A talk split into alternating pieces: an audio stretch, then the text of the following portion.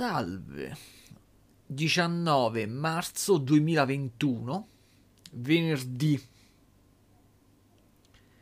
Quello che state per ascoltare è il podcast diario. La lista di tutta la roba letta, guardata, videogiocata, disegnata e via dicendo dell'ultimo periodo, che riguarda me ovviamente. Vi dico innanzitutto che in questo podcast ci sarebbe dovuto rientrare eh, la descrizione, cioè diciamo il, um, gli aneddoti relativi al libro Grottesque di Kirino Natsu, ma eh, ho voluto praticamente parlarne a parte e quindi dovrebbe risultare che il podcast precedente a questo sia quello monotematico su quel libro. E, quindi in, questa, in questo podcast non ci saranno libri. Per ciò che riguarda invece eh, altre forme di lettura, ho letto svariati fumetti, però siccome che sono fumetti, diciamo, eh, americani singoli, quindi non ho terminato in saghe intere, non ha senso neanche parlarne più di tanto. Mi sono riletto alcuni numeri della vecchia saga Vendicatori Divisi, ma niente di che. Poi ho letto alcuni libri, alcuni fumetti sugli X-Men, ma ripeto, siccome che non ho terminato, cioè non mi sono letto dall'inizio alla fine un'intera saga, allora non ha senso proprio neanche parlarne. Ehm, per ciò che riguarda invece i disegni, eh, sto facendo un disegno, ma ultimamente, come ho già detto altre volte, eh, non mi piace più rimanere troppo tempo su un disegno, curarlo nei minimi particolari e cose del genere, ma eh, fare dei, una sorta di bozzetti. E quindi infatti quello che sto facendo è una sorta di bozzetto su, una, su una specie di sedia a rotelle spaziale, una cosa del genere.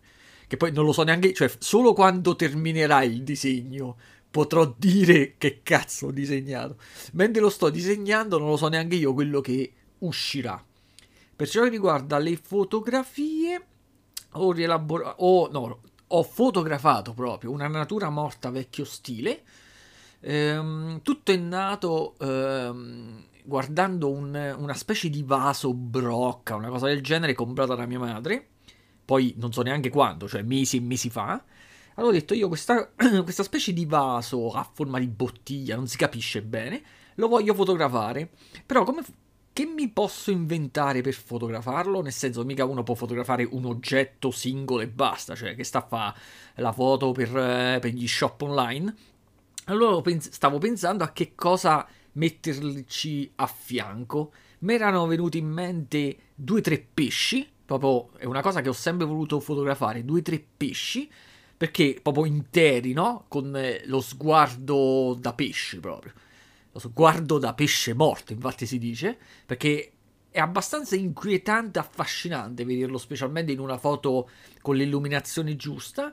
Però, guarda caso, in questo periodo non, non, non sta. Non, sta comprando nessun tipo di pesce. Quindi ho detto, vabbè, lasciamo perdere. Un'altra cosa che mi era venuta in mente erano le cicale di mare, tipo, tipo gamberetti, no? Una cosa del genere. Però anche quello in questo periodo non. Non, non, evidentemente non è il periodo giusto per comprarle. Quindi si trovano ma costano di più e tutto quanto, quindi non le sta comprando per cucinarle. Quindi pure quello saltato. E un'altra cosa che mi era venuta in mente erano, era il pollo. Dato che del pollo a me mi piacciono le alette, ho detto quasi quasi una, diciamo, una semplice vaschetta di alette di pollo, dove ce ne, dove ce ne capito tipo 4-5, costa pure poco ed è ed è ehm, una cosa da mangiare tale per cui io potevo aprire la vaschetta, prendermi tutto il tempo che volevo per eh, fotografarlo e poi, diciamo, sarebbero durate anche uno o due giorni, no? Prima di incominciare a andare a male. Infatti la cosa ideale era proprio queste alette, infatti, ed è quello che ho fotografato. Poi ho pensato, quando io ehm, vi faccio le alette arrosto, quali sono gli ingredienti che uso per creare un minimo di coerenza negli, negli oggetti che compaiono nella foto, no? Allora, gli ingredienti sono l'olio, l'aglio e il rosmarino e basta. Il, è la cosa più semplice di questo mondo. E infatti, in questa foto, che non so se la utilizzerò come eh, foto immagine del podcast, non lo so, però comunque uno basta che se la va a cercare in tutti i posti dove metto le foto e se la, e la individuerà in un attimo, quindi questa è la foto che ho fatto. Poi non, non mi sembra che abbia fatto altre foto, forse ho fatto rispetto al podcast eh, diario scorso ho fotografato, mi sembra, i libri di De Crescenzo, che tra l'altro è uno di quei libri che sto leggendo in questo periodo. Quindi molto probabilmente nel podcast diario prossimo parlerò di uno di questi libri che è il Storia della filosofia moderna. Perché lui ne ha fatti due su storia della filosofia greca, uno su storia della filosofia medievale e due sulla storia della, della filosofia moderna. Io mi aspettavo che facesse anche la storia della filosofia contemporanea, però vabbè, mo è morto, quindi mo non la farà di più di sicuro al 100%, sto parlando di De Crescenzo, eh? Luciano De Crescenzo. Ma siccome che in teoria questi, eh, l'ultimo libro di questa tipologia risale a circa 20 anni fa, diciamo che se l'avesse voluta fare poteva anche farlo, vabbè, e non l'ha fatto. E quindi questo, mentre per ciò riguarda il giocare, non ho giocato quasi più a niente. Mm, ho giocato a scacchi, ma non sul 3DS, che, che ripeto, per me era stato, set, stato settato malissimo perché è praticamente impossibile. Ma mi sono scaricato un'altra applicazione su Android, quindi tramite tablet, in cui diciamo da una scala di difficoltà da 1 a 7, almeno fino a 4 ci sono arrivato vincendo quindi mo devo cercare di vincere il livello 5, vabbè. Però già là è piuttosto. Adesso quindi possiamo direttamente passare a parlare della roba vista, vista nel senso di film, telefilm e serie, no? E va bene. Allora, qual è la prima cosa che mi ero guardato? Eh, se voi vi ricordate, nel podcast diario scorso avevo parlato di, quel, eh, cart- di quella serie animata su X-Men eh, con il character design del tizio di Afro Samurai, no? Allora mi era ritornata voglia di rivedermi Afro Samurai. Ho detto, eh, vabbè, oh, dando che me ne frega. E me lo sono visto. Afro Samurai ehm, è innanzitutto un manga, quindi praticamente questo è un cartone animato tratto dal manga. Il cartone animato ha 5 episodi solo e quindi praticamente lo si vede nel giro di due sere che ti ci metti a vederlo, ma lo, in teoria te lo puoi pure vedere di fila. E in più ha un lungometraggio animato che è praticamente il seguito, che praticamente diciamo non aggiunge niente di particolare alla storia del primo, però diciamo vabbè, non, è uscito bene, ha la stessa qualità del, dei cinque episodi, quindi praticamente eh, diciamo non mi lamento. Allora, di cosa parla questo Afro Samurai? Afro Samurai innanzitutto il cartone animato è uscito nel 2007 e si basa quindi sul character design di questo mangaka che è Takashi Okazaki. Quindi i primi 5 episodi sono proprio la storia di Afro Samurai. Il lungometraggio si chiama Afro Samurai Resurrection ed è uscito nel 2009. Io non, lo, non sono riuscito mai a vedermi Afro Samurai doppiato in italiano perché secondo me neanche esiste perché non sono riuscito mai a procurarmelo proprio in nessun modo. Però non fa niente perché il doppiaggio inglese è spettacolare, tanto che compaiono alcuni nomi noti, come per esempio Samuel Jackson, e che ci sta proprio bene. La colonna sonora è fatta bene, ma parliamo leggermente della storia. Che cazzo significa? Perché la, qual è il fulcro della questione di Afro Samurai? Ci troviamo in un'ambientazione stranissima perché il, me- il medioevo giapponese, quindi i samurai, le spade, la gente che combatte quindi con i duelli, tutto quanto, però ci sono degli elementi moderni, quindi è una sorta di universo alternativo, quindi vediamo il ninja che parla con lo smartphone e comunica le cose che ha appena visto al suo superiore, ehm, quelli, i samurai, alcuni samurai che vanno con i cavalli altri che vanno con le moto, tutte cose strane, i robot e via dicendo. La storia gira intorno a due fasce, che è la fascia del numero 1, chiamata così fascia del numero 1 e fascia del numero 2. La cosa bella è che, nonostante in, nel, in, questa storia ci troviamo tutti, per esempio, i farabutti, la gente che se ne frega, i delinquenti, tutto quanto, però tutti rispettano questa regola. Nessuno può rompere le palle a chi ha sulla fronte la fascia del numero 1, tranne colui che ha la fascia del numero 2. Mentre tutti possono andare a cercare il duello o assassinarlo anche di, di, alle spalle chi ha la fascia del numero 2. Quindi tutti si devono procurare la fascia del numero 2 per poter combattere contro colui che ha la fascia del numero 1. Chi ha la fascia del numero 1 è l'essere, diciamo, più forte, diciamo, del pianeta, ma ci stiamo riferendo al, al Giappone, perché nel cartone animato non compaiono, non si sconfina mai oltre il confine giapponese. E quindi la storia è la storia di eh, di uno che si chiama, che viene chiamato da tutti Afro Samurai, perché chiaramente è nell'ambientazione medievale giapponese lui è un negrone con i capelli afro ed è il protagonista. Um, lui quando era piccolo aveva assistito allo scontro tra suo padre che aveva la fascia del numero 2 contro il tizio che aveva la fascia del numero 1 e il padre ha avuto la peggio. Gli, il nemico gli, gli taglia la testa di fronte a, a lui quindi. Quindi lui crescerà con la vendetta nel cuore e si allenerà e quando riuscirà a, ad, ad, acquisire, ad avere la fascia del numero 2, andrà alla ricerca di sto tizio che è sempre lo stesso che aveva ucciso il padre. Quindi si sì, è invecchiato, però eh, nessuno era riuscito mai a sconfiggerlo. E quindi va lui, questa è la storia di Afro Samurai.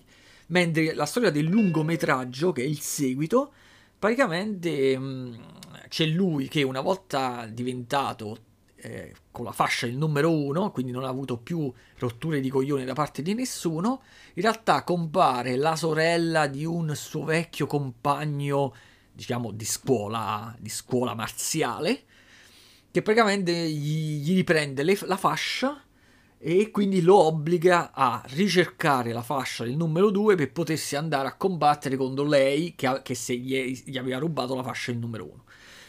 La cosa bella di questo cartone animato è innanzitutto il character design perché ovviamente questa è una cosa che è, tramite podcast non posso descriverlo. Vi consiglio di scrivere Afro Samurai su Google e vedervi le immagini per, per capire al volo come è caratterizzato. È anche molto bella l'animazione, bellissima la colonna sonora, il tutta la, la tematica, l'atmosfera, pur essendo un cartone animato, è di tipo maturo. E ehm, poi un'altra cosa che mi è piaciuta tanto, tanto che mi sono andato a fare una ricerca su Google, è la faccenda che purtroppo ehm, si spiega con un certo termine medico di, di stampo psichi- psicologico e psichiatrico, però io non, non me lo sono segnato, quindi non me lo ricordo, che è la faccenda della dell'amico immaginario.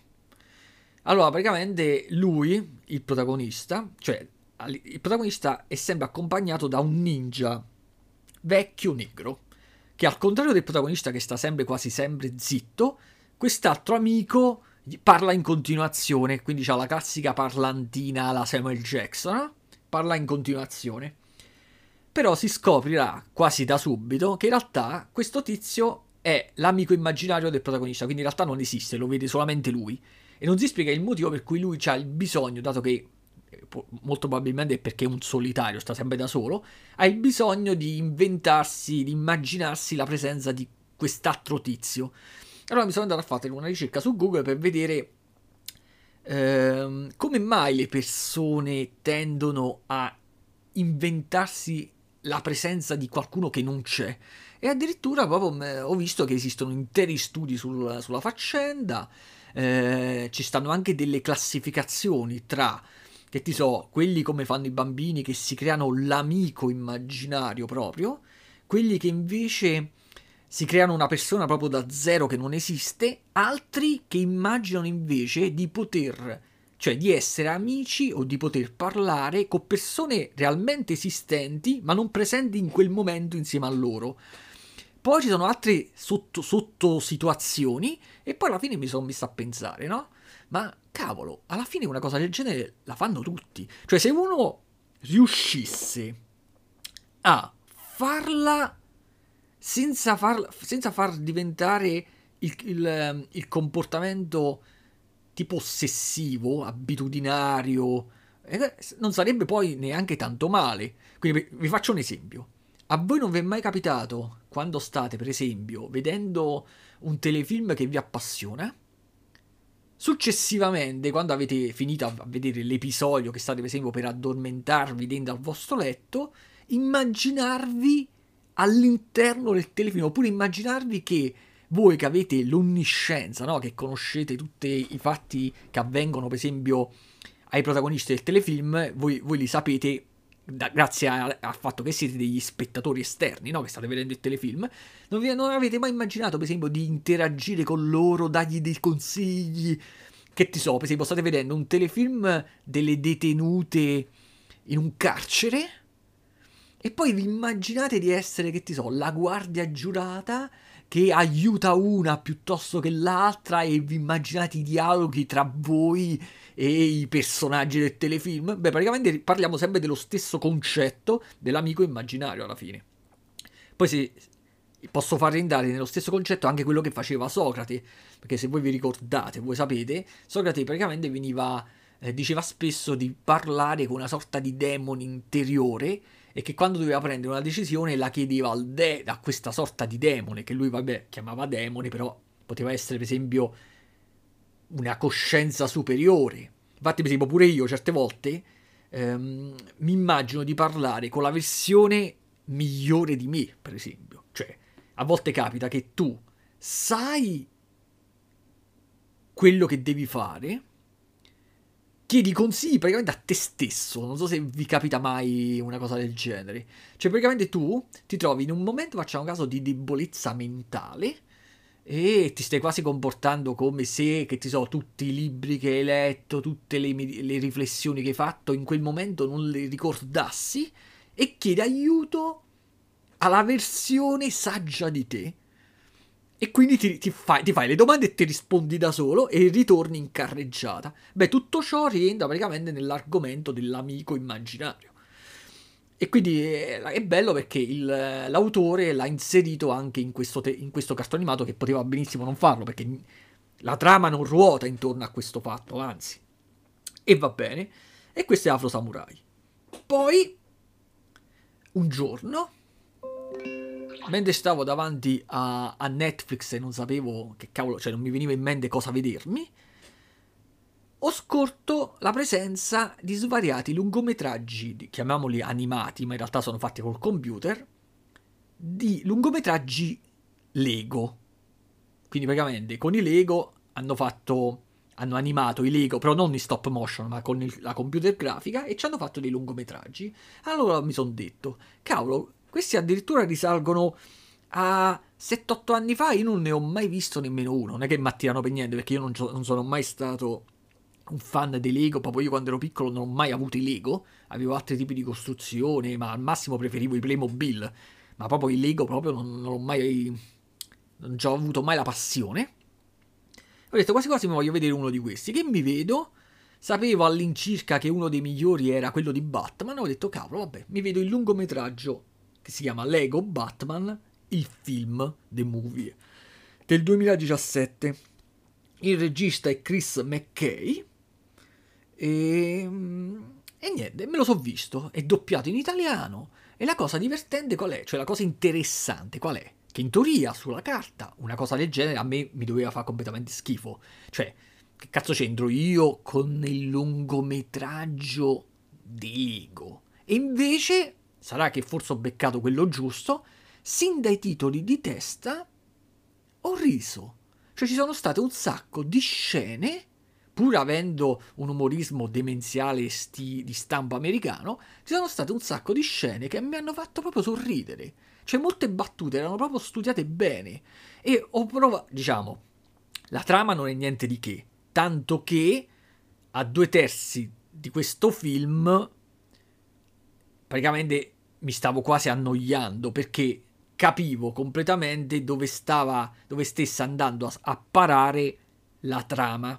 E di conseguenza, quando tu già sai che cosa stai vedendo, tu, sai, tu già sai che cosa farà Batman, che cosa faranno i suoi amici e tutto quanto, quindi già si perde pure quell'effetto curiosità. Però, grazie al modo con cui è stato animato, grazie alle battute, alle cose, devo dire che mi ha divertito non poco. L'unica cosa, gli devo trovare una pecca, sta nel doppiaggio italiano. Perché? Perché Mo- mentre cioè, si vede proprio un dislivello qualitativo tra i doppiatori. Allora, per esempio, c'è Batman, che è stato doppiato da Claudio Santamaria e va benissimo. Però, per esempio, c'è Barbara Gordon, che nella versione americana è doppiata da Rosario Dawson, e quindi è un'attrice, e suppongo che anche quel tipo di voce che viene usata spesso per doppiare Wonder Woman nei cartoni animati della DC ci sappia fare come doppiatrice. Ma cazzo, nella versione italiana è Geppi Cucciari. Ma che cazzo sembra Geppi Cucciari? infatti, uno dice no, vabbè, ma magari ci, come doppiatrice ci sa. No, proprio c'è un dislivello qualitativo enorme. Cioè, proprio quando parla Barbara Gordon, sembra amatoriale il, il tutto, tutto il resto. E questo praticamente non mi è piaciuto per niente, perché questo è sempre il solito ragionamento tipicamente italiano di fare le cose a cazzo di cane. E va bene. Poi, beh, questo è, è, un periodo in cui mi ritornano in mente i film da vedere a, proprio così a caso. Poi mi era ritornata voglia di rivedermi Rogue One, cioè quel film di guerre stellari, una, una specie di spin-off, Rogue One è story. St- è, ah, cazzo sto dicendo? Ah, Star Wars Story, una storia di Star Wars. Rogue One. Perché mi era venuta voglia di rivederlo? Perché mi era venuta voglia di vedere qualcosa di Guerre Stellari, però che non fosse la merda della trilogia nuova, che non fosse neanche il film di Han Solo perché non mi sapeva di niente, anche se stavo quasi quasi per rivederlo solo per eh, l'attrice femminile. E allora ho detto, vabbè, io quasi quasi mi rivedo Rogue One, che mi ricordo essere stato l'unico film di Guerre Stellari degli ultimi 15 anni, così becco tutti quanti, gli ultimi 15 anni, abbastanza decente, cioè che non mi ha dato, che non mi ha schifato del tutto mentre lo vedevo. E me lo sono rivisto, il regista è Garrett Edwards, il soggetto è di John Knoll e, e Gary Witta, mentre la sceneggiatura, cioè, quando fanno sti cazzo di film partecipano 100 miliardi di persone, la sceneggiatura è di Chris Waits e Tony Gilroy. Vabbè, comunque. L'unica... Allora, il, il lato positivo di, di, questo film ha anche due... diciamo, ha un paio di lati di frecce al proprio arco. Il primo lato positivo e che ha senso di esistere, perché pur essendo uno spin-off, risponde a tappa dei buchi alla trama principale della trilogia classica. Quindi quando uno si vede il primo film di Guerre Stellari, che sarebbe praticamente l'episodio 4, e dice ma come cazzo è possibile che mo questi costruiscono un'arma micidiale in grado di distruggere un intero pianeta che ha la forma di un piccolo satellite tutto artificiale e poi basta sparare con l'angolazione giusta in un certo punto che, che esplode di colpo. E sembra una cazzata. Invece con questo film ci spiegano svariate cose interessanti, che il tizio che l'ha progettata era stato costretto a progettarla e che quindi ha inserito lui volutamente un punto debole e tutto quanto.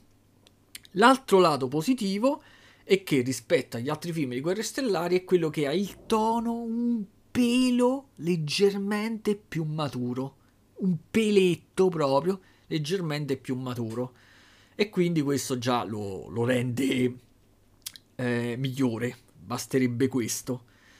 Poi il fatto che i personaggi ehm, li conosci cioè stanno solamente in, in, questo film, quindi appaiono nel film, non hanno bisogno quindi di dover tenere sulle spalle vicende inventate da altri in altri film, e poi qui scompaiono.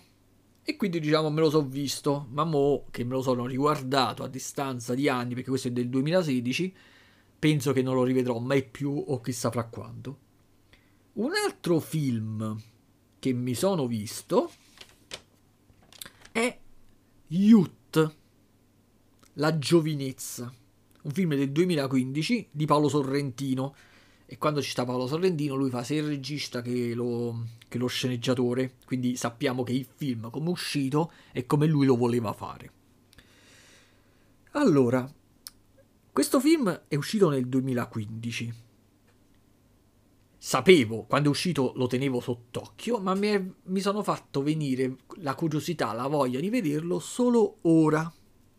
Nonostante ciò, lo tenevo sott'occhio perché per una scena di nudo che compare nel film, che a mio avviso molto arrapante, che ci stanno i due protagonisti, cioè vabbè, ci stanno i due amici protagonisti, chiamiamoli, dentro ad una specie di piscina bassa e poi compare la tizia completamente nuda e quindi già quella scena l'avevo vista un miliardo di volte negli, da, da, quando è stata girata praticamente ne, negli, ultimi, negli ultimi sei anni però ho detto vabbè dai vediamoci il film per intero completamente diamo a Sorrentino questa possibilità di stupirci che dire il film è po- è molto eh, leggero, molto delicato. Cioè, praticamente non mi suscita. È uno di quei film che non mi suscita nessun, nessun tipo di emozione. E la cosa va anche bene, perché significa che non, non suscita né rabbia, né angoscia, né felicità, né tristezza, né gioia, né mi fa ridere, né mi fa schifo. È piatto. E certe volte è il film ideale per certe serate quando praticamente ti vuoi vedere qualcosa, ti vuoi giusto concentrare, esempio, cioè, vuoi vedere la creazione di qualcuno, però non, non c'hai voglia di sentirti emotivamente coinvolto più di tanto. Questo è il classico film perfetto, la cui storia non te ne frega un cazzo, non ti immedesimi con nessuno. Perché? Perché parliamo praticamente di, di tizi, per esempio c'è lui, chiamiamolo il protagonista, che avrà più di 70 anni, con il suo amico che ha, più, che ha pure questo, cioè sui 70 anni, che praticamente si stanno rilassando in un albergo, in una sorta tipo di centro benessere unita d'albergo, una cosa del genere, sulle Alpi svizzere.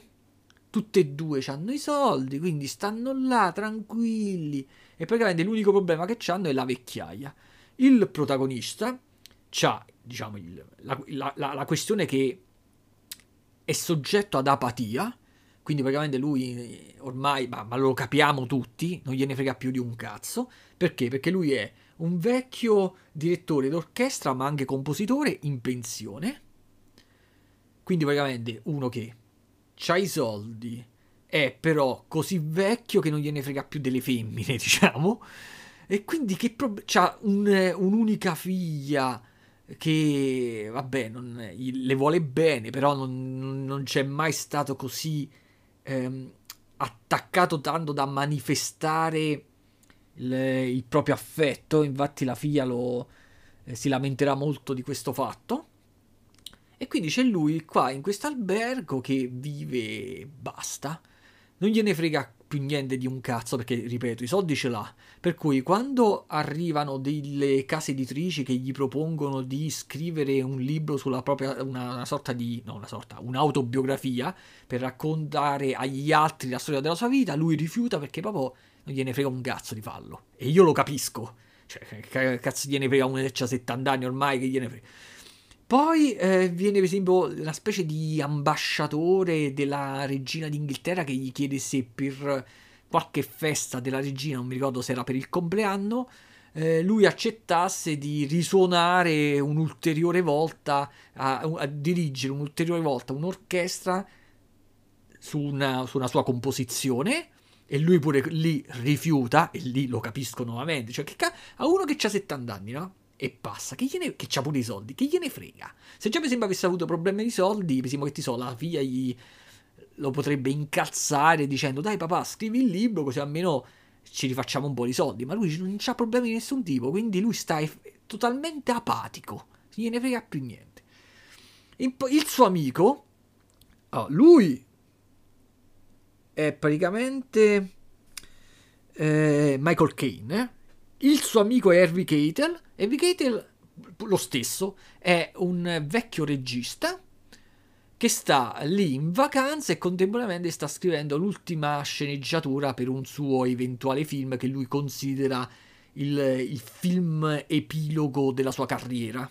Quindi si sta impegnando lui e una troupe di ragazzi più giovani per scrivere questo, ehm, questa sorta di no, questa, questa sceneggiatura che cerca di perfezionare il più possibile perché deve essere il canto del cigno della sua carriera. E poi abbiamo gli unici attori più giovani sono è la figlia di, del protagonista che è Rachel Weisz, che questa è una che mi è sempre piaciuta sin dalla prima volta che l'ho vista. Classica tizia con gli occhi chiari, capelli neri e tutto quanto, però qua nel film si, sta, si è invecchiata abbastanza la prima volta che l'ho vista.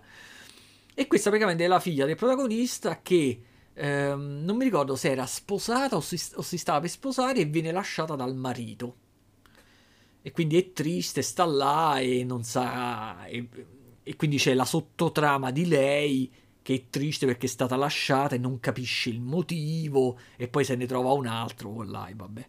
La trama è proprio in puro stile sorrentino e quindi come tutte le trame di puro stile sorrentino non mi sa di niente a me, cioè non, non, mi, aff- non mi, affascina, non, non, capisco il fulcro di, di quello che mi sta raccontando. Invece, però detto così sembra che lo sto denigrando, invece la cosa che mi piace di Sorrentino è che praticamente i suoi film mi sembrano un susseguirsi di scene.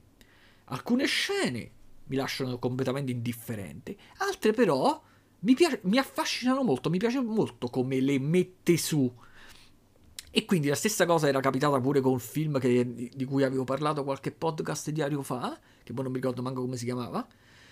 Anche in questo film ci sono delle scene molto belle che mi sono piaciute. Ripeto, per me questo tipo di film, se visto nel momento giusto, ci vuole. Ci vuole. Infatti ci è voluto e me lo so visto. Poi c'è pure Jane Fonda nel, nel film. Questo è un film del 2015 poi, non si sa il motivo, mi era venuta voglia di rivedermi quelli che io reputo i migliori film di tutta la saga degli X-Men, che sono proprio il primo film degli X-Men, proprio quello del 2000, e gli X-Men Giorni di un futuro passato, nella versione estesa, che è la versione chiamata Rogue Cat, da Rogue che praticamente è una dei personaggi degli X-Men, che nella versione come uscita al cinema non compare per niente. Allora, mentre X-Men, quello il primo in assoluto, per me è uno dei migliori film degli X-Men, gli X-Men Giorni di un futuro passato per me è il, proprio il miglior film della Marvel. Per ciò che riguarda i cinecomics della Marvel. Supera tutti, Capitan America, tutti gli Avenger, non me ne frega un cazzo di sta roba.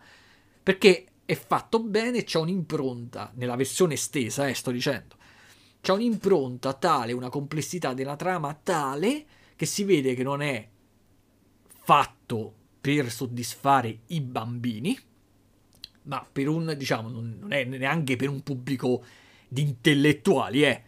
Però almeno non è fatto per soddisfare i bambini. E già questo è tanto. Allora, iniziamo con gli X-Men del 2000. X-Men nel 2000 io andai a vederlo addirittura al cinema, ancora me lo ricordo. Andai al cinema a Bologna, che ancora in quel periodo stavo a Bologna, ci andai io insieme a un amico mio, alla ragazza dell'amico mio e a un'amica della ragazza di questo, che però sin dalla prima occhiata non mi piaceva per niente, infatti pure quando mi sono messo a sedere sulla, sulla cosa mi sono messo, neanche gli stava a fianco proprio. Infatti poi mi incazzai con l'amico mio e gli dissi, ma che cazzo... ma almeno a raggiungere la decenza. Vabbè, comunque, a parte questo, il primo film degli X-Men è del regista Brian Singer, che poi ne ha fatti diversi. Brian Singer di film sugli X-Men. E infatti ha fatto, mi sembra, sia il 2, il 3 non l'ha fatto perché stava facendo Batman, eh, Superman Returns, e poi ha fatto anche quello che piace a me, Giorni di un futuro passato. E vabbè. Lo sceneggiatore invece se dite bene il nome dello sceneggiatore, è David Hayter, che è quello che doppia Snake in Metal Gear Solid. Io non so se la, sapevate, se la sapevate sta cosa. Allora, perché mi, mi, allora, anzi, specifichiamo, specifichiamo altre cose. Innanzitutto dovete sapere che quando ehm, nel 2000 andai a vedere gli X-Men, io non rimasi soddisfatto. Mi lamentai tanto di questo film, nonostante in quel periodo non è che ci fossero chissà quanti film sui supereroi. Mi sembra che c'era stato qualche anno prima Blade, non mi ricordo Daredevil se c'era stato prima o dopo. E poi c'erano tutti i film, tutti più vecchi, come tutta la, la saga di Batman e, e, i Superman. Nonostante ciò, mi lamentai molto perché di, dissi: no, ragiona- io ragionavo in quel periodo in un altro modo. Quindi questo gusta quando io, a seconda, vecchiando, cambio il parere, significa che evolvo, no? Il mio ragionamento di allora ancora me lo ricordo, dicevo, ma che cazzo dicevo? E c'hanno Adesso ci sono gli effetti speciali fatti con la computer grafica che ti consentono di fare tutto quello che vuoi. Infatti mi, mi, sembra che questo era uscito dopo Matrix. Comunque in quel periodo c'era pure Matrix. Ah no, sì sì, certo che è uscito dopo Matrix. Matrix è uscito nel 99. Quindi io mi lamentavo dicendo, ma che cazzo, fate nel, nel presente un film sugli X-Men e mi riducete le scene d'azione a così pochi minuti. Poi mi fate tutti vestiti con il solito giubbetto di pelle nero, tutti vestiti di nero, e mi fate, me lo fate così poco dinamico. Eh, e mi lamentavo, facevo tutti questi ragionamenti proprio da deficiente. Perché? Perché adesso, colpo di scena, è che tutti i motivi per cui mi piace adesso X-Men sono i difetti che gli ritrovavo, che gli scontravo 21 anni fa.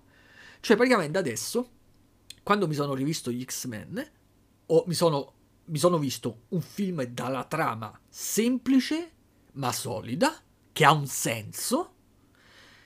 Mi sono concentrato sul anche la performance attoriale e devo dire che cazzo in questo film compaiono un sacco di attori. Alcuni, vabbè, non hanno avuto modo di esprimersi più di tanto, come per esempio Al Berry, ma anche Hugh Jackman, quello che faceva Wolverine, non è che sa che cazzo fa. Però cavolo, poggia, tutti i film poggia su Patrick Stewart e Ian McKellen. È tra su il professor X e Magneto. Cioè, se non ci fossero stati loro due, e Marco Cane già la cosa sarebbe andata. Poi, poi compaiono un sacco di attori che sarebbero diventati famosi proprio grazie a sto film e successivamente, come per esempio Anna Paquin.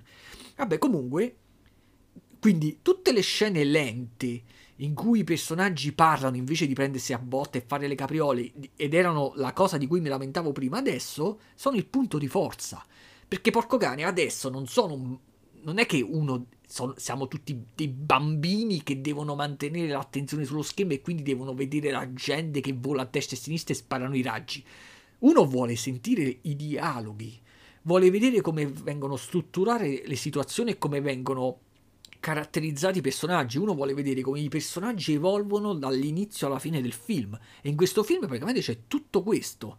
Almeno nei personaggi principali, eh, perché per esempio ci stanno, che ti so, quelli tipo Tempesta, sempre secondario è, sempre che è un personaggio di sfondo. Però cavolo. Quindi il fatto che nel film alla fine, quando si prendono a botte, la scena durerà, sì e no, 5-10 minuti, va benissimo, va benissimo. Anzi, pure di meno. Anzi, proprio fai che non si piglia botte per niente. Fammi che parlano tutti che ci siano dei dialoghi fatti bene, che, che ci sia una motivazione per cui Magneto vuole fare quello che fa, che non sia una macchietta, una strozzata, un concetto io devo conquistare il mondo, ste cazzate. C'ha senso, è fatto bene. Poi pure il vestiario, effettivamente io all'epoca mi lamentavo e dicevo e che cazzo, almeno Wolverine fategli mettere la maschera. Ma adesso voi mi dovete dire, no? Ma se questi esistessero per davvero, per quale motivo si dovrebbero mettere la maschera? Per quale motivo uno si dovrebbe vestire? Per quale motivo in un gruppo uno deve essere vestito di giallo, quell'altro deve essere vestito con i diademi sulla fronte, quell'altro deve avere il mantello? Cioè, che serve? Poi chi glieli fa questi vestiti? Che senso hanno? Ha più senso una sorta di divisa? No, praticamente tutto ciò di cui mi lamentavo prima eh, me lo sono rimangiato dopo. E adesso andiamo a parlare invece di X-Men Giorni di un futuro passato Ro- Ra- Rogue Cat. che è del 2014, la versione normale, la versione Rogue Cut è del 2015, ci hanno messo un anno per rimettere in commercio. Allora, vi dico subito che la versione, ultimamente sto vedendo sempre versioni estese praticamente dei film. Questa versione estesa è nettamente superiore alla precedente, aggiunge una bellezza di una ventina di minuti, ma ventina, questa ventina di minuti eh, non è tutta sommata in una parte, quindi non sono delle scene scartate perché erano troppo inutili, ma praticamente il film è rimontato in un altro modo, in modo tale da inserire personaggi che non c'erano prima, che, cioè, cioè, che c'erano, che erano stati girati, ma che erano stati scartati per uscire al cinema, e che praticamente riesce a riequilibrare i tempi eh, di, di alcuni personaggi per cui la versione da cinema aveva praticamente sacrificato. Come per esempio il fatto, ricordiamoci, che questo film può essere considerato sia come il quarto film della vecchia saga degli X-Men, quindi quando uno pensa alla vecchia saga degli X-Men, la pensa come una trilogia. In realtà questo è il quarto film, perché qui compaiono proprio i personaggi, gli attori invecchiati della, della, della prima saga, quindi ricompaiono Patrick Stewart eh, e via dicendo. Però contemporaneamente si può considerare come il secondo film della quadrilogia nuova, sempre degli X-Men, quella più brutta, diciamo. Ed è quindi un anello che congiunge due saghe di X-Men diverse con un'ottima trama che praticamente un, un escamotage veramente fatto bene, però non è merito loro perché alla fine è tratto da un fumetto che io ho, tra l'altro, un fumetto che si chiama nello stesso modo Giorni di un futuro passato, anche se nel fumetto, che, allora, nel fumetto, quello che ha inventato il fumetto, quello che ha sceneggiato il fumetto è Chris Claremont, ed è il fumetto vecchio, è dell'81. Quello invece che ha adattato il, fumetto, il film al fumetto è Simon Kimberg, abbiamo detto che il regista è Brian Singer. Nel fumetto, allora in realtà ha fatto un ottimo lavoro lo sceneggiatore del, del, film, Simon Kimberg, perché il fumetto ha sì la stessa idea di base, ma è molto diversa alla fine come, come eh, struttura. Infatti nel film torna indietro nel tempo Wolverine, mentre nel fumetto torna indietro Kitty, quella che passa attraverso gli oggetti, mi sembra. E quindi la trama è diversa.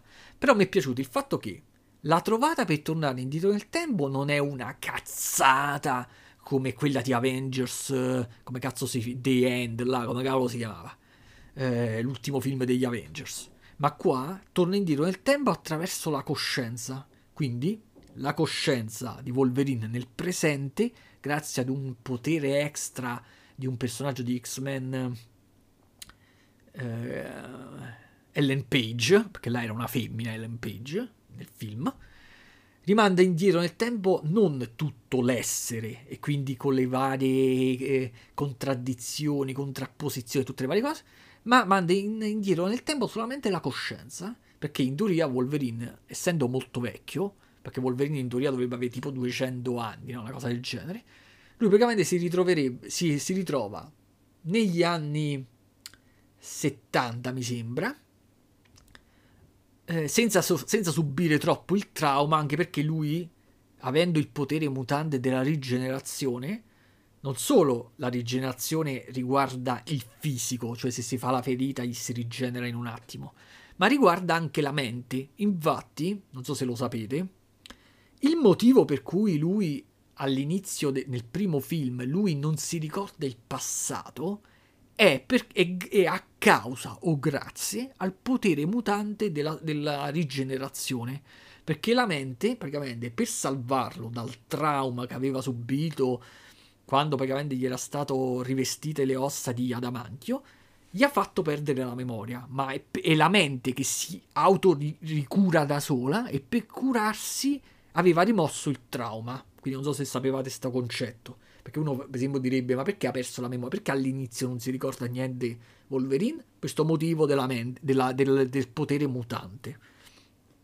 Quindi praticamente c'è sto nel presente, che praticamente stiamo nel futuro in realtà, eh, stanno tutti nella merda perché praticamente eh, sono state costruite delle mega senti- sentinelle che praticamente hanno, distru- hanno decimato anche la razza umana perché non solo si attivano e ammazzano i mutanti ma ammazzano anche gli umani che hanno un DNA tale che potrebbero generare mutanti o che potrebbero diventare a loro stessi mutanti anche se ancora non lo sono. Quindi praticamente tutto il pianeta Terra era quasi estinto. L'unica cosa che hanno per risolvere la questione è di mandare indietro nel tempo Wolverine, quindi la coscienza di Wolverine, per riuscire a evitare che venga approvato il progetto per la costruzione di queste sentinelle e quindi quando lui ritorna indietro nel tempo, ritroviamo gli attori della nuova saga degli X-Men. E quindi è stupendo perché troviamo quindi tutte e due le saghe mescolate assieme. In più non, non ci sono i personaggi quelli per, usciti male, come per esempio, vi faccio un esempio, no? Il ciclope della nuova saga degli X-Men. Voi ve lo ricordate? Chi cazzo è? Tempesta della nuova saga degli X-Men. Voi ve la ricordate? Cioè, Elberry se la ricordano tutti. Ma quell'altra ve la ricordate? Per esempio, io mi ricordo perfettamente l'attore che fa il ciclope nella vecchia saga degli X-Men, perché era, aveva una faccia caratteristica. Ma di quell'altro ve lo ricordate voi? No, niente.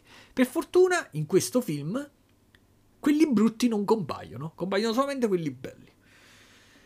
E mi ha rustato, è bellissimo. Ah, poi tra parentesi, quindi ho visto la versione Rogue Cut. Nella versione Rogue Cut um, ci sono un sacco di scene in più, è rimontato in un altro modo. E praticamente um, accade che questa cosa che vi dico non compare nel film uscito al cinema. Accade che mentre Wolverine sta steso sul letto e c'è Kitty che mm, eh, ha le mani sulle, su, te, sulle sue tempie e, e, attiva il suo potere per mantenere la coscienza nel passato, in un momento di, dire, di rabbia da parte di Wolverine, quello senza, senza capire niente caccia gli artigli e ferisce Kitty, sempre rimanendo, ehm, diciamo, cioè non, non, lo fa apposta, eh, ma ah, lui comunque lui sta col corpo, nel, ripeto, nel futuro, ma con la, con la mente nel passato. Quindi in un momento di eh, rabbia che non riesce a contenere, praticamente nel futuro ferisce Kitty. Allora, praticamente l'unico modo per curare Kitty e risolvere la questione è quella di andare a, a, a, a um, liberare Rogue. Rogue è la tizia, la ragazzina che compariva sin dal primo X-Men, che ha il potere di assorbire il potere degli altri, no? Lei praticamente la liberano e la vanno a liberare, mi sembra, l'uomo di ghiaccio e Magneto. Magneto nella versione eh, Ian McKellen. Eh? E la liberano, lei praticamente assorbe il potere di rigenerare di, di, Wolverine e cura Kitty, mi sembra, eh? Mo, a meno che non scazzo con sto ricordo, anche se l'ho visto l'altro giorno e poi assorbe i poteri di Kitty per poter continuare a mantenere la coscienza di Wolverine nel passato, però facendo riposare Kitty che già erano ore e ore che stava operando in piedi. Questa cosa è bella perché capiamo che fine ha fatto Rogue, è presente lì, è maturata e quindi riesce a utilizzare meglio il potere, quindi è in grado di eh, fare più cose rispetto a quando era una, una ragazzina e mi è piaciuto, mi è piaciuto. Mo mi bevo un po' d'acqua perché già sto a sec- sec- mi sto secchendo. Mi sto secchendo.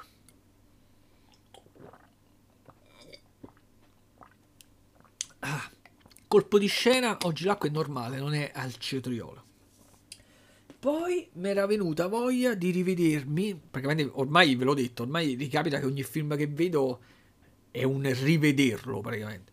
Mi sono rivisto The Witch o The Witch, cioè in realtà è The Witch, però nella locandina è scritta con la W è scritta con due V avvicinate. Che è un film horror del 2015 che quando lo vidi la prima volta non è che che mi sia piaciuto tantissimo, cioè non perché ma non per la realizzazione tecnica, non per il regista o per la prova attoriale, che non mi piaceva, non mi piace quel tipo di horror dove entra, o anzi, diciamo più in generale, non mi piacciono quel tipo di film dove entrano in gioco sti cazzo di mormoni o cose del genere. Quando ci entra in mezzo sta religione, sta cosa, mi si rivolta lo stomaco a me. Qui non è che sono proprio i mormoni, qui è una comunità puritana, un cristianesimo protestante strano. Eh, sono dei tizi venuti dall'Inghilterra che praticamente insieda- insi- insediati in, in, una zona dell'America di merda, tra l'altro. E nonostante già la, questa comunità puritana fosse praticamente del tipo proprio bigotto e tutto quanto, all'interno di questa comunità c'era una famiglia costituita dal marito, moglie e quattro figli, due piccoli mi sembrano gemelli, uno un po' più grande, mettiamo te sui 13-14 anni, e una un po' più grande ancora che è di 15-16 anni, che potrebbe essere considerata la protagonista. E, ehm, e questa è Anya Taylor Joy, quando era più giovane ovviamente, perché questo film è del 2015, che sarebbe quella che ha fatto la regina di scacchi, eh, per farvi capire, la protagonista della regina di scacchi, nel 2015, quando anni poteva avere. E quindi praticamente ehm, si, si, genera il film... Allora, già da solo, senza, la, senza l'aiuto re, da parte del regista che è proprio famoso per creare delle situazioni angoscianti, quindi già da solo la trama creerebbe angoscia a chiunque, perché abbiamo questa famiglia di super religiosi che proprio ci credono tantissimo, che stanno sempre a pregare e hanno tutte le loro regole perché loro sanno conoscono tutto, loro sanno tutto, quindi sanno che quello in, andrà in paradiso, quello andrà all'inferno, bisogna pregare così, bisogna fare così. Allora quando ci sta il figlio che chiede, fa le domande al padre, il padre risponde tutto in maniera precisa, come se lui conoscesse tutte le regole dell'aldilà, no? Ci avete presente questi? Praticamente questi quindi vengono esiliati dalla comunità puritana perché loro sono ancora più eh, estremisti di, della comunità stessa. Allora questi decidono di andarsene a vivere per conto loro a distanza. E quindi questa famiglia se ne va a vivere per conto loro, però voi vi immaginate in una zona inabitata dell'America eh, colonizzata ancora da poco stare questa famiglia costituita da lui che praticamente si coltiva la terra, però da quello che si capisce un po' gli vanno male le cose, un po' non ci sa fa e quindi praticamente gli manca, stanno sempre proprio ai limiti della fame. Un giorno, mentre la, la figlia più grande si occupa, anzi no, giusto, ci stava un figlio in più, quindi erano erano cinque figli. Il figlio più piccolo, mezzo semi-neonato, Mentre la figlia più grande si occupava del neonato che lo stava facendo divertire appoggiato per terra, di colpo il neonato scompare. La madre se la piglia a morte con la figlia. Eh, la cercano sto neonato in mezzo alla foresta e non lo trovano. E quindi dopo una settimana praticamente abbandonano l'idea di trovarlo. Poi ovviamente tutti i dialoghi, tutti i concetti sono lo ha preso il diavolo, siamo maledetti, eh, abbiamo sbagliato a venire qua dobbiamo pregare di più, tutte queste stronzate. Tutta l'atmosfera, quindi, è un'atmosfera lugubre, ma proprio anche il regista, anche per esempio il direttore della fotografia, tutto quanto, agiscono in funzione di ciò. Quindi quando voi vedete questo film vi piglia un'angoscia, una depressione incredibile. Però voi, noi, no, voi e io, spettatori del film, sapendo che quindi tutto questo concetto della religione è una cazzata, noi, noi sappiamo che i guai che si stanno verificando in questa famiglia devono essere per forza di tipo razionale. E invece, quando il film ha già superato i primi due terzi, ci accorgiamo pure noi che l'elemento paranormale ci sta. E quindi eh, scompare il figlio maggiore poi scopriamo che era stato proprio rapito da una strega, pure un bel pezzo di figa.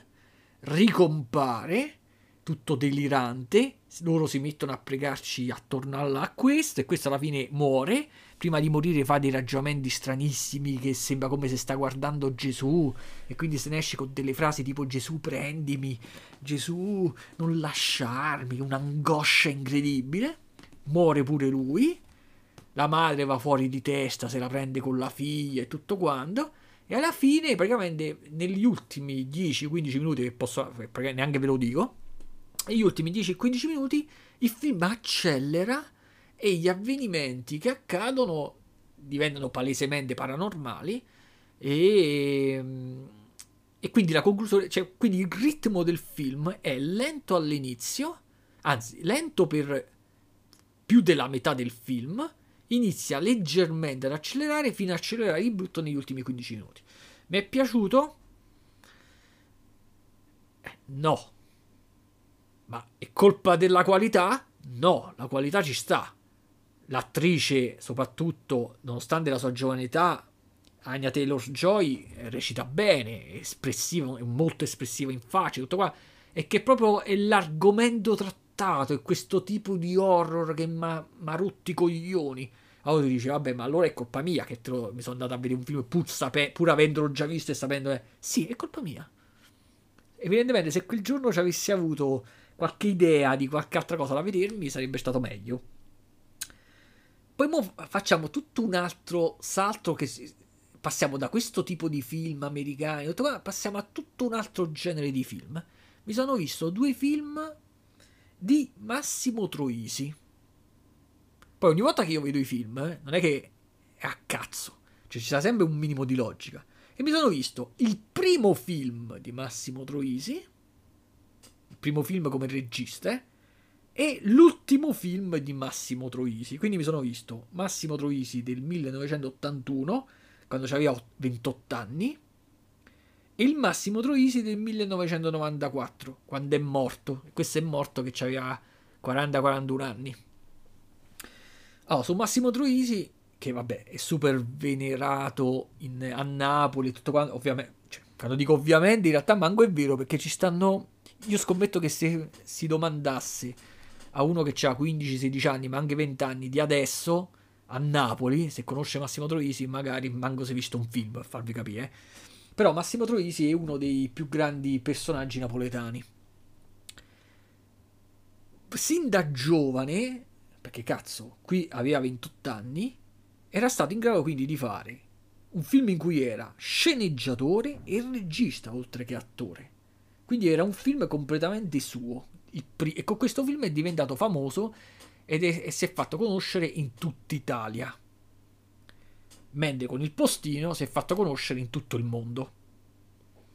Solo che la differenza è che qui, quando si è fatto conoscere in tutta Italia, si è arricchito e quindi ha goduto della sua fama, del suo prestigio e della sua abilità. Con il postino purtroppo è morto e non so neanche se sia riuscito a vedere il film una volta montato o se era morto prima che uscisse al cinema, non lo so quindi non ha potuto godere del prestigio internazionale. Dei due film a me piace tantissimo Il Postino e quasi per niente eh, ricomincio da tre. Invece ricomincio, cioè, vabbè, Il Postino è elogiato da tutti e vabbè, ma ricomincio da tre viene considerato un grande filmone, un filmone da molti. E io sinceramente non li capisco. E vabbè, ma neanche li voglio capire. L'ho visto, mi ha fatto ridere, ci sono un sacco di scene in cui ridi di gusto, ma l'ho trovato molto abbozzato come film, proprio la storia, l'ossatura di base, proprio la trama, mi è sembrato i classici film in cui eh, degli attori che, tra, che, già facevano magari cabaret e che quindi avevano già creato eh, molti sketch, molte scene da ridere, cercano tipo un pretesto per incollarle l'una con l'altra e generare un film. Questa tecnica l'hanno usata praticamente una marea di comici italiani, pure Carlo Verdone, per farvi capire, anche Antonio Albanese. Però il problema è che se tu non crei una storia di base in cui ficchi dall'esterno gli sketch, ma fai l'opposto, sommi gli sketch e cerchi di creare una storia, ti esce una cosa sgangherata e per me questo film è sgangherato. Cioè, il finale sembra mozzato, il finale arriva di colpo, senza un senso. Dopo, successivamente, con gli altri eh, film di Massimo Troisi, la situazione si migliorerà notevolmente. Infatti, a me un altro film che mi piace di Massimo Troisi, eh, credevo fosse Amore, poi era un Calesse, un nome del genere, manco per ricordo. Lì almeno c'era una storia d'amore, ma tutti i film si basano sulla storia d'amore, e quindi tutte le scene, quelle che fanno ridere e tutto quanto, si sviluppano su quell'ossatura di base. Qui non si. Qui, per esempio, c'è una storia d'amore, però buttata lì a caso, cioè non, non c'è l'approfondimento che uno si aspetterebbe da uno come lui che lo ha dimostrato con il postino, che soprattutto con il postino, che lui quando creava tipo com- quel tipo di comicità particolare basata comunque su situazioni emozionanti e sentimentali ci sapeva fare alla grande. E qui per esempio non mi è piaciuto più di tanto. E vabbè, invece nel postino, perché poi dopo aver visto questo, il giorno dopo mi sono visto il postino del 94. Però precisiamo, precisiamo, Mentre ricomincio da 3, lui si è scritto, ha fatto la sceneggiatura e ha fatto anche la regia. Il postino, la storia del postino è tratta da un romanzo, eh. Il romanzo della storia del postino si chiama Il postino di Neruda ed è un libro, un romanzo di Antonio eh, Scarmeta. Quindi ehm, la sceneggiatura non è originale. E in più la sceneggiatura non è solo di Troisi. Ci hanno partecipato un fottio di persone in questa sceneggiatura. Tipo c'è, è stata scritta con 4-5 persone diverse. In più il regista non è Troisi è.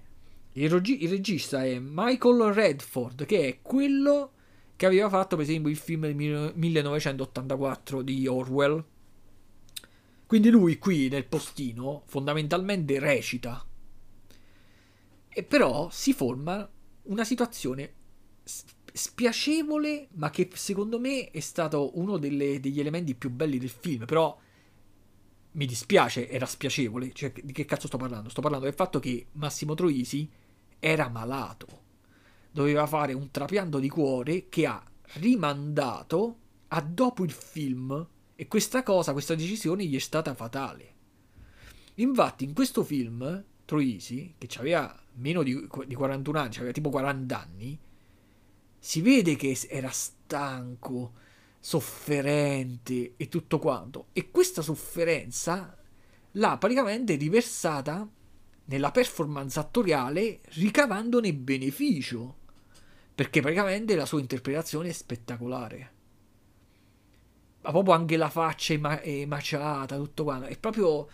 Era spettacolare, ma purtroppo per lui metà recitava, metà no. E infatti poi è morto di infarto a casa della madre e delle, della sorella. Ha vinto un sacco di, di, nom, di, premi, una marea di nomination, ha vinto 5 eh, candidature agli Oscar. Ricordatevi quello che vi avevo detto sul concetto di nomination e vincere l'Oscar effettivamente la statuetta. È quasi paragonabile le due cose una volta che, hai ricevuto una nomination, significa che tutti i tizi dell'Academy eh, appartenenti a quella categoria hanno scelto te per partecipare al, al, alla selezione finale. Quindi tu già il prestigio l'hai ottenuto. Poi quello che ha vinto l'Oscar è solo quello che ci ha avuto la botta di culo di ricevere più voti tra tizi che magari non ci azzeccano niente con quella tua categoria. Quindi questo praticamente ci ha avuto la candidatura a miglior film. E stiamo parlando di un film che non è americano, eh. Quindi è candidatura a miglior film, cioè gli americani si riuniscono, guardano una marea di film e, e dicono in inglese, oh il postino, miglior film, candidato a miglior film, miglior sceneggiatura, miglior regia già, cazzo, tre candidature che queste praticamente eh, le, le candidature più agognate. Miglior, purtroppo non ci sta miglior eh, attore, vabbè.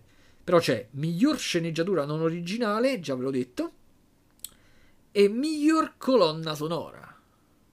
Perché effettivamente il motivetto pure che si sente durante il film è molto bello e molte volte compare in, in alcuni momenti emozionanti. Cioè, quando dico qua emozionante, io dico proprio perfetto. Cioè, io vi ho detto che eh, il film Sorrentino, Youth, era un film delicato, ma quello era delicato in un senso, nel senso che è delicato che non ti suscita emozioni. La delicatezza del postino è tutt'altra.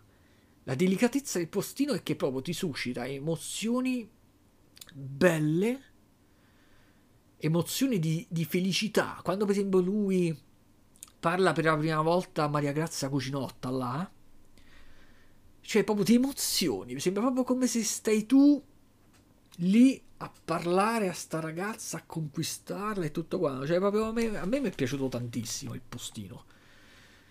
Anche la storia è bella, come finisce, vabbè così, perché le, va bene la roba finita così, perché la, sa di realistico, mi va bene, è tutto fatto bene, è pieno di scene belle, per esempio la scena che ho usato, ehm, l'immagine che ho usato per esempio per parlare del film su Twitter, ho usato la scena in cui lui per far firmare a, a Neruda,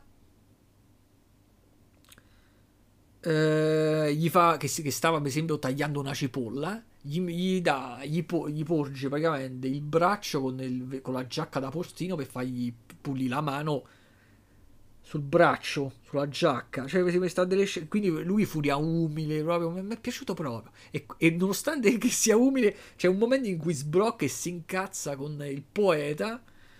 Ehm, perché non lo vuole aiutare a conquistare Maria Grazia Cucinotta. Cioè, ma, ma, poi nessuno fa le cazzate alla Disney, nessuno. Non ci sono quelle stronzate da, da film americano. E mi è piaciuto proprio come è stato fatto. Poi.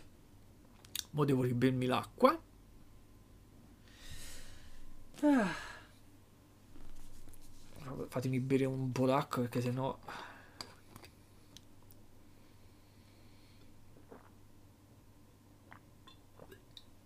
Ah, questa acqua senza il cetriolo. Poi mi era venuta voglia di vedermi eh, il secondo e il terzo film della trilogia di Unbreakable. Quindi il mitico Unbreakable iniziale, quello con Bruce Willis, no? E Samuel Jackson. Il secondo è Split, il terzo è Glass. Solo che Glass me lo sarei dovuto vedere ieri, ma poi ieri è uscito un filmone e praticamente Glass me lo vedrò oggi. Quindi non ne parlerò in questo podcast diario, ma nel prossimo. Invece mi ero visto Split, quindi il secondo, un film del 2016, quindi della, della trilogia di Unbreakable e sempre di Night Shyamalan. Shyamalan. Cazzo di nome, vabbè, questo è un pseudonimo, quindi non gli posso dire niente. Questi film sono, t- sono sia diretti che sceneggiati da lui quindi appartengono a lui. E già dire che è il secondo capitolo, in realtà ho fatto spoiler, però ormai è uscito il terzo capitolo, quindi ormai chi non lo sa, peggio per lui. Perché in realtà questo film è uscito per essere un film a parte e risulta essere integro e indipendente e autonomo fino agli ultimi 5 minuti. Dopodiché viene inserito un colpo di scena che ci fa capire che questo in realtà è il secondo film di una trilogia. Il racconto parla di un tizio che praticamente è James McCavie. Praticamente mi sto vedendo tutti i film con gli stessi attori. Questo è quello che faceva il professor X giovane negli X-Men della, della saga nuova. E ha la caratteristica di avere, non mi ricordo quante, ma più di 25 personalità diverse nella propria mente. E la caratteristica non è che lui è semplicemente un sociopatico che soffre di personalità multiple, ma ogni personalità ha caratteristiche proprie. Quindi se lui diventa, vi faccio un esempio, se lui diventa mentalmente un cieco, perde la vista. Se lui diventa una femmina, lui diventa, vabbè, non è che si toglie il cazzo, però si comporta da femmina. Eh, se diventa una che ha problemi eh, di diabete, lui si dovrà fare le punture di eh, insulina. E quindi c'ha tutte queste personalità che quando prendono il sopravvento proprio gli danno proprio caratteristiche esagerate, oltre che solo comportamentali. E praticamente c'ha quest'ultima eh, personalità che eh, la, sua, la psichiatra che lo segue non crede che esista, perché lui dice che c'è una personalità che fino a quel momento non è stata mai eh, manifestata, che è la personalità di una specie di mostro, di qualcuno che è in grado di eh, camminare sui muri e che ha la muscolatura con la, con la pelle resistente, eh, che non può essere infilzata neanche dai coltelli, tutte queste cose. La psichiatra eh, supp- che lo segue suppone che in realtà mentre le altre personalità sono vere perché lei le ha conosciute un po' alla volta, eh, quella in realtà è una, una, una finzione e purtroppo alla fine si scoprirà che in realtà è vera proprio, esiste. E quando lo, la psichiatra la scoprirà sarà troppo tardi per lei. E quindi la trama è semplicissima, c'è questo pazzo furioso che praticamente rapisce tre femmine eh, perché la, le vuole dare in pasto proprio come vittime sacrificali a questa sua eh, personalità che arriverà un giorno, che però ancora non si è manifestata.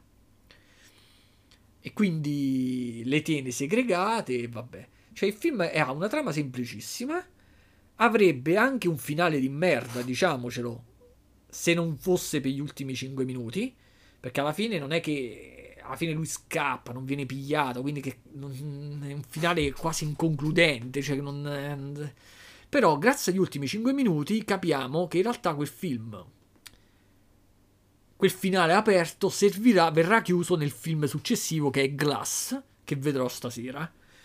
Quindi un film che eh, se non avete mai visto la saga, io la, assolutamente la consiglio perché il primo film, quello che si chiama Unbreakable, è stupendo. C'è Bruce Willis e, Samuel Jackson, che, ha, che è un film che si può dire anche che essere un film sui supereroi ma è un film sui supereroi molto inusuale. Poi c'è questo e poi c'è Glass. In realtà, allora, mentre il primo è inarrivabile dagli altri due, non so decidermi se considerare più bello il secondo o il terzo film. Ve lo dirò la prossima volta, perché mo il terzo film manco me lo ricordo più di tanto. Anche se poi l'ho visto manco un paio d'anni fa, eh. E adesso arriviamo al filmone che mi ha impedito di vedermi ieri Glass. Ma è un filmone che per me è il regalo di Natale che mi ha fatto Zack cioè, di Natale, di, di onomastico che mi ha fatto Zack Snyder. Ossia la versione rimontata e corretta ed estesa di Justice League. Allora, adesso in questo periodo tutti sui forum, su YouTube, da tutte le parti, tutti parlano dicono le stesse cose che ormai l'abbiamo capite e le sanno tutti. Quindi io cercherò di essere più breve possibile su sta questione perché mi annoierebbe, già mi ha rotti i coglioni pure a sentirlo a me, quindi figuriamoci se, se so io a dirlo. Praticamente c'è sto regista Zack Snyder che ha la caratteristica di essere amato da molti e odiato da molti di più. Io sono tra quelli che lo hanno amato e ho cercato di eh, mostrare il più possibile, diffondere il più possibile i film di questo a tutti quelli che non lo conoscevano. Questo è lo stesso regista di 300, di Watchmen, quello che ha fatto il remake dell'Alba dei Morti Viventi, quello che ha fatto man of Steel, che per me è l'unico vero film di Superman in cui Superman è fatto veramente bene. Per me, mi dispiace dirlo, è m- m- migliore di quello di Richard Donner, quello che ha fatto la... il film del 78-79, eh. cioè un bellissimo film, ma per me Superman è quello di Zack Snyder che ha fatto anche Batman vs Superman, che io mi sono subito comprato nella versione estesa, che è la versione reale, perché uno sbaglia quando considera le versioni estese come delle versioni speciali. E non capiscono questi, infatti la stessa cosa è capitata anche con X-Men Giorni di un futuro passato. Non capiscono che la versione ufficiale è quella estesa, che per motivi economici, commerciali, di marketing o non so che altro, non è stata, non è andata, non è finita al cinema.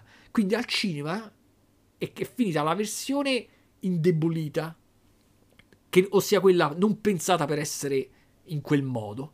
E quindi noi quando parliamo per esempio di Batman vs Superman non possiamo riferirci alla versione uscita al cinema, ma ci dobbiamo riferire alla versione estesa. E la versione estesa molte delle incongruenze o dei punti oscuri o dei buchi di trama non li ha. E per me questa saga, eh, poi ha fatto pure Watchmen, eh, il regista, questa saga per me è una sorta di trilogia costituita da Man of Steel, Batman vs Superman che si colloca subito dopo Man of Steel e quest'altro film che si colloca subito dopo eh, Batman vs Superman. Il problema è che quando lui stava girando questo film, e che sarebbe poi uscito nel 2017, per varie ragioni ha dovuto interrompere il lavoro. Gli era morta la figlia, piccola pure. E quindi praticamente il film è stato preso in mano da un altro che non l'ha semplicemente completato come l'aveva in base alla sceneggiatura che avevano concordato, ma hanno modificato la sceneggiatura per cercare di cambiare il film in corso d'opera per scimmiottare i film della Marvel. Non perché i film della Marvel sono meglio, ma perché i film della Marvel incassavano di più e qua non c'entra niente l'incasso di un film con la qualità di un film. Questo è un concetto che pure oggi su, un forum ho capito che la gente non ha presente questo concetto. Per incassare tanto devi fare un film per bambini. Perché quando fai un film per bambini, i bambini per andare al cinema si devo, devono essere accompagnati dai genitori ed è il film classico che incassa di più. Più un film piace ai bambini, più incasserà. Ecco perché i film della Disney incassano tantissimo. Non hanno neanche il vietato ai minori. Più infantile meglio è. Invece, i, i, Man of Steel, Batman vs Superman, i film di Zack Snyder non sono fatti per i bambini. I bambini non vanno a vederli al cinema, incassano già solamente per questo di meno.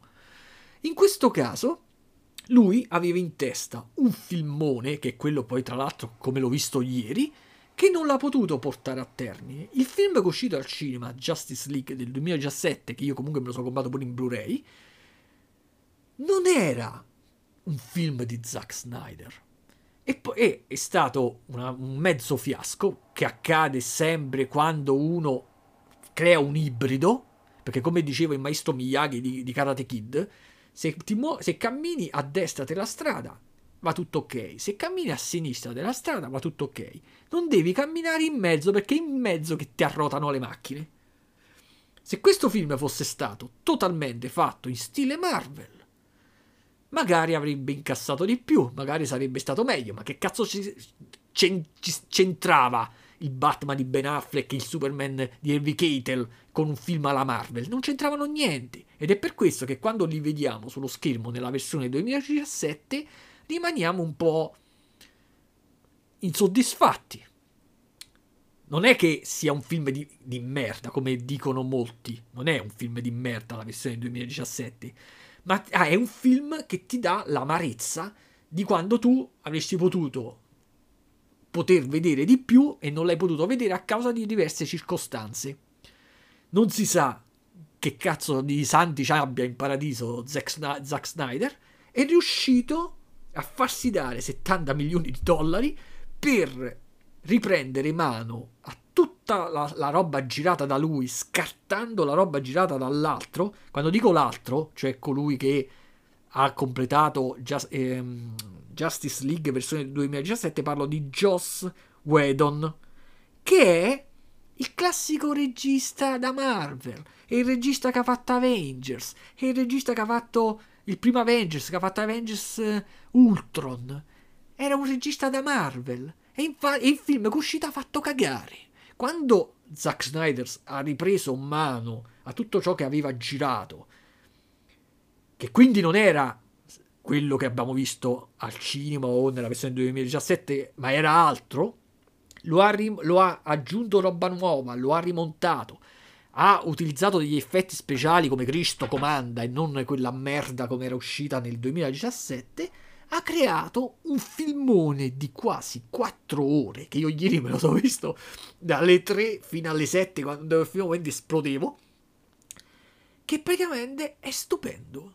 A mio parere è uno dei film, è uno dei film corali più belli tra i cinecomics, tra i cinecomics, eh, non esageriamo, cioè sto parlando sempre nell'ambito dei cinecomics, eh. Cioè, capito? Non è che lo sto paragonando a che cazzo ne so, ai film di Kubrick. Però tra i cinecomics di tipo corale, cioè di quelli dove compaiono un sacco di supereroi contemporaneamente, è assolutamente il, più, il migliore, il più soddisfacente, quello che ti dà la sensazione di non stare a vedere un prodotto per bambini. Punto. Cioè, che altro voglio dire? La trama, se uno per esempio riassumesse la trama in poche frasi, potrebbe dire che è la stessa trama del, di quello del 2017. E nei, nei particolari che cambia, che cambia, che viene approfondita, che si dà il giusto spazio ai vari personaggi, perché è fondamentale dare il giusto spazio ai vari personaggi, altrimenti ottieni il risultato che hai ottenuto con il film del 2017, dove Flash sembra un coglione, perché era stato adattato in corso d'opera per essere la versione DC di Spider-Man della Marvel ma non era stato scritto per essere la versione DC di Spider-Man della Marvel. E infatti le battute che faceva, il modo con cui si comportava, era ridicolo nel film. E un altro personaggio che veramente insulso era Cyborg, il negro robot, che nella versione 2017 sembrava agire quasi a cazzo cioè, sembrava tipo un personaggio inventato sul momento e messo lì. Per chi non lo conosce, perché è un personaggio vecchissimo e storico dei fumetti della DC. Però, per uno che eh, non conosce i fumetti, si fosse visto il film al volo, gli sarebbe sembrato un, un personaggio che non ci azzeccava niente con gli altri, appiccicato, messo così a cavolo. Invece, in questa versione da 4 ore, ogni personaggio ha il suo giusto tempo ha un percorso di evoluzione nel corso della trama. Nessuno fa eh, battute del cazzo, nessuno si comporta in maniera ehm, da creare incongruenze nella saga DC di Zack Snyder, che per me, ripeto, è una trilogia che inizia con Man of Steel e termina con questo. Anche se ha un finale super mega aperto che ti fa credere che chissà che tanti altri film ci saranno, in realtà non ci saranno mai. Però va bene quel finale aperto, anche se poteva essere tolto, non sarebbe cambiato niente. Anzi, se devo trovare un difetto in ben 4 ore di film, per me di- la scena più brutta è la scena in cui c'è eh, Ben Affleck che sta a dormire, che si vede che quella scena è stata girata ultimamente perché lui è completamente fuori forma rispetto a quando faceva Batman, che l'aveva girato 5 anni prima, e si mette a parlare con Marshall Manhunter e ha un'espressione del viso Ben Affleck che fa, sembra proprio come se non capisse un cazzo che, che stesse recitando. Infatti quella scena non ha assolutamente senso, perché poi Marshall Manhunter è un personaggio che è l'equivalente di visione della Marvel. Mo' io non mi ricordo chi era stato inventato prima e chi è stato inventato dopo, perché la Marvel e la DC nel corso dei decenni si era sempre copiata tra di loro i vari personaggi. E Marshall Manhunter ha gli stessi poteri di visione all'incirca. Quindi se, fu- se era così potente, perché non ha partecipato alla lotta contro eh, Snapper Wolf, come cazzo si chiama questo qua? Steppenwolf, o come cazzo si chiama? Il braccio destro di... Cioè, vabbè, il braccio destro. Il tizio che si deve redimere agli occhi di... Oddio, come cazzo si chiama? Mo sto già nella fase in cui non mi ricordo più i nomi. Vabbè, del mega cattivone del, della saga della DC. Che mo non mi ricordo come si chiama. Vabbè, andiamo. Il nemico del, della, del, film, diciamo. Infatti si vede che è stato appiccicato un bocco CR a cazzo. Io quei 5 minuti li avrei tolti. Per il resto, questo è l'unico difetto che io trovo in 4 ore di film. 4 ore. 4 ore di film. E uno mi dice, vabbè ma sono 4 ore, il film, quello che è uscito nel 2017, era di 2 ore, quindi significa che lui ha aggiunto 2 ore. No, bello, no, no, non hai capito un cazzo. Lui non ha aggiunto 2 ore, lui avrà aggiunto sì 3 ore, perché molte delle scene, come l'aveva girate l'altro regista, lui la scatta, lui ha usato solamente il materiale suo. Quindi, per esempio, la scena in cui Superman arriva e salva il culo a Cyborg non c'entra niente come per esempio era con, Batas, era con Basta nel 2017 ed è per questo che io non vedo l'ora che su Amazon mi compaia la possibilità di poter comprarmi il Blu-ray di questo cazzo di film. Perché io questo film lo metterò a fianco a quello del 2017 perché una, adesso andiamo oltre il film non parliamo del film che ormai tutti parlano di sto film si è capito che è bello. Andiamo su dei, te- una tematica particolare. Vi è mai capitato una cosa del genere? In realtà una cosa del genere era capitata con il Superman 2 di Richard Donner. Richard Donner, quando girò, questo l'avevo spiegato pure in un podcast passato, eh? Quando Richard Donner girò il Superman 1 nel 1978-79, non mi ricordo, girò contemporaneamente anche il seguito. Però non li finì contemporaneamente, perché dopo aver fatto tutte le dopo aver girato tutto, diciamo tutto, dopo aver girato totalmente il primo e quattro quinti del secondo film, lui ha temporaneamente abbandonato il secondo film per concentrarsi sul primo, terminare la fase di montaggio, creazione di effetti speciali e tutto quanto per poterlo fare uscire, per poi ripassare a terminare il secondo film. Però, a causa di divergenze con la produzione e tutto quanto, lui è stato sostituito da un altro regista che praticamente ha fatto la stessa cosa, gli era capitata la stessa cosa che è capitata con Zack Snyder. L'altro regista, quindi che ha fatto Superman 2, ha usato solamente una parte del, de, del girato di Richard Donner, ha modificato la sceneggiatura e praticamente ha fatto uscire un film che non era quello che doveva uscire. Ed è per questo che Qualche anno fa, a distanza di decenni e decenni dall'uscita al cinema, qualcuno, non so se un, dei fan oppure dei tizi con il diritto di poterlo fare, non lo so, hanno ripreso il materiale di Richard Donner che aveva girato di Superman 2, hanno ripreso la sceneggiatura su cui si basava quel materiale, ci hanno aggiunto delle, degli spezzoni presi da delle prove tecniche e hanno fatto una specie di montaggio e hanno fatto uscire la versione che si chiama Superman 2 eh, Richard Donners eh, Director's Cut. Però quando noi, io me la so vista sta versione, che eh, praticamente è l'unico modo per sapere la vera trama di Superman 2. Però quando ce la vediamo questa versione ci accorgiamo che non, è, non ci hanno speso i soldi. Quindi quando eh, compaiono delle scene eh, che non erano state girate bene, noi vediamo per esempio gli attori recitarle con i vestiti normali, perché erano tipo delle prove tecniche. Delle scene, per esempio, dove necessitavano degli effetti speciali, noi vediamo gli effetti speciali fatti con eh, un PC Pentium 120 MHz. Cioè, non, non ci hanno speso i soldi. Invece, Zack, Zack Snyder avuto la possibilità di fare quello che non fece Richard Donner con questa versione Director's Cut, ossia riprendere in mano il suo materiale prendere in mano 70 milioni di dollari, di poter richiamare gli attori per rigirare delle scene, eh, di poter creare un, degli effetti speciali ancora migliori rispetto a quella uscita al cinema, ed ecco qui il capolavoro. Un film che praticamente ha avuto una gestazione lunghissima, ma che cazzo! Mi ha dato una soddisfazione incredibile quando l'ho visto è una, è, non riesco a, a, farvi capire il gusto quando tu vedi effettivamente come doveva uscire una cosa.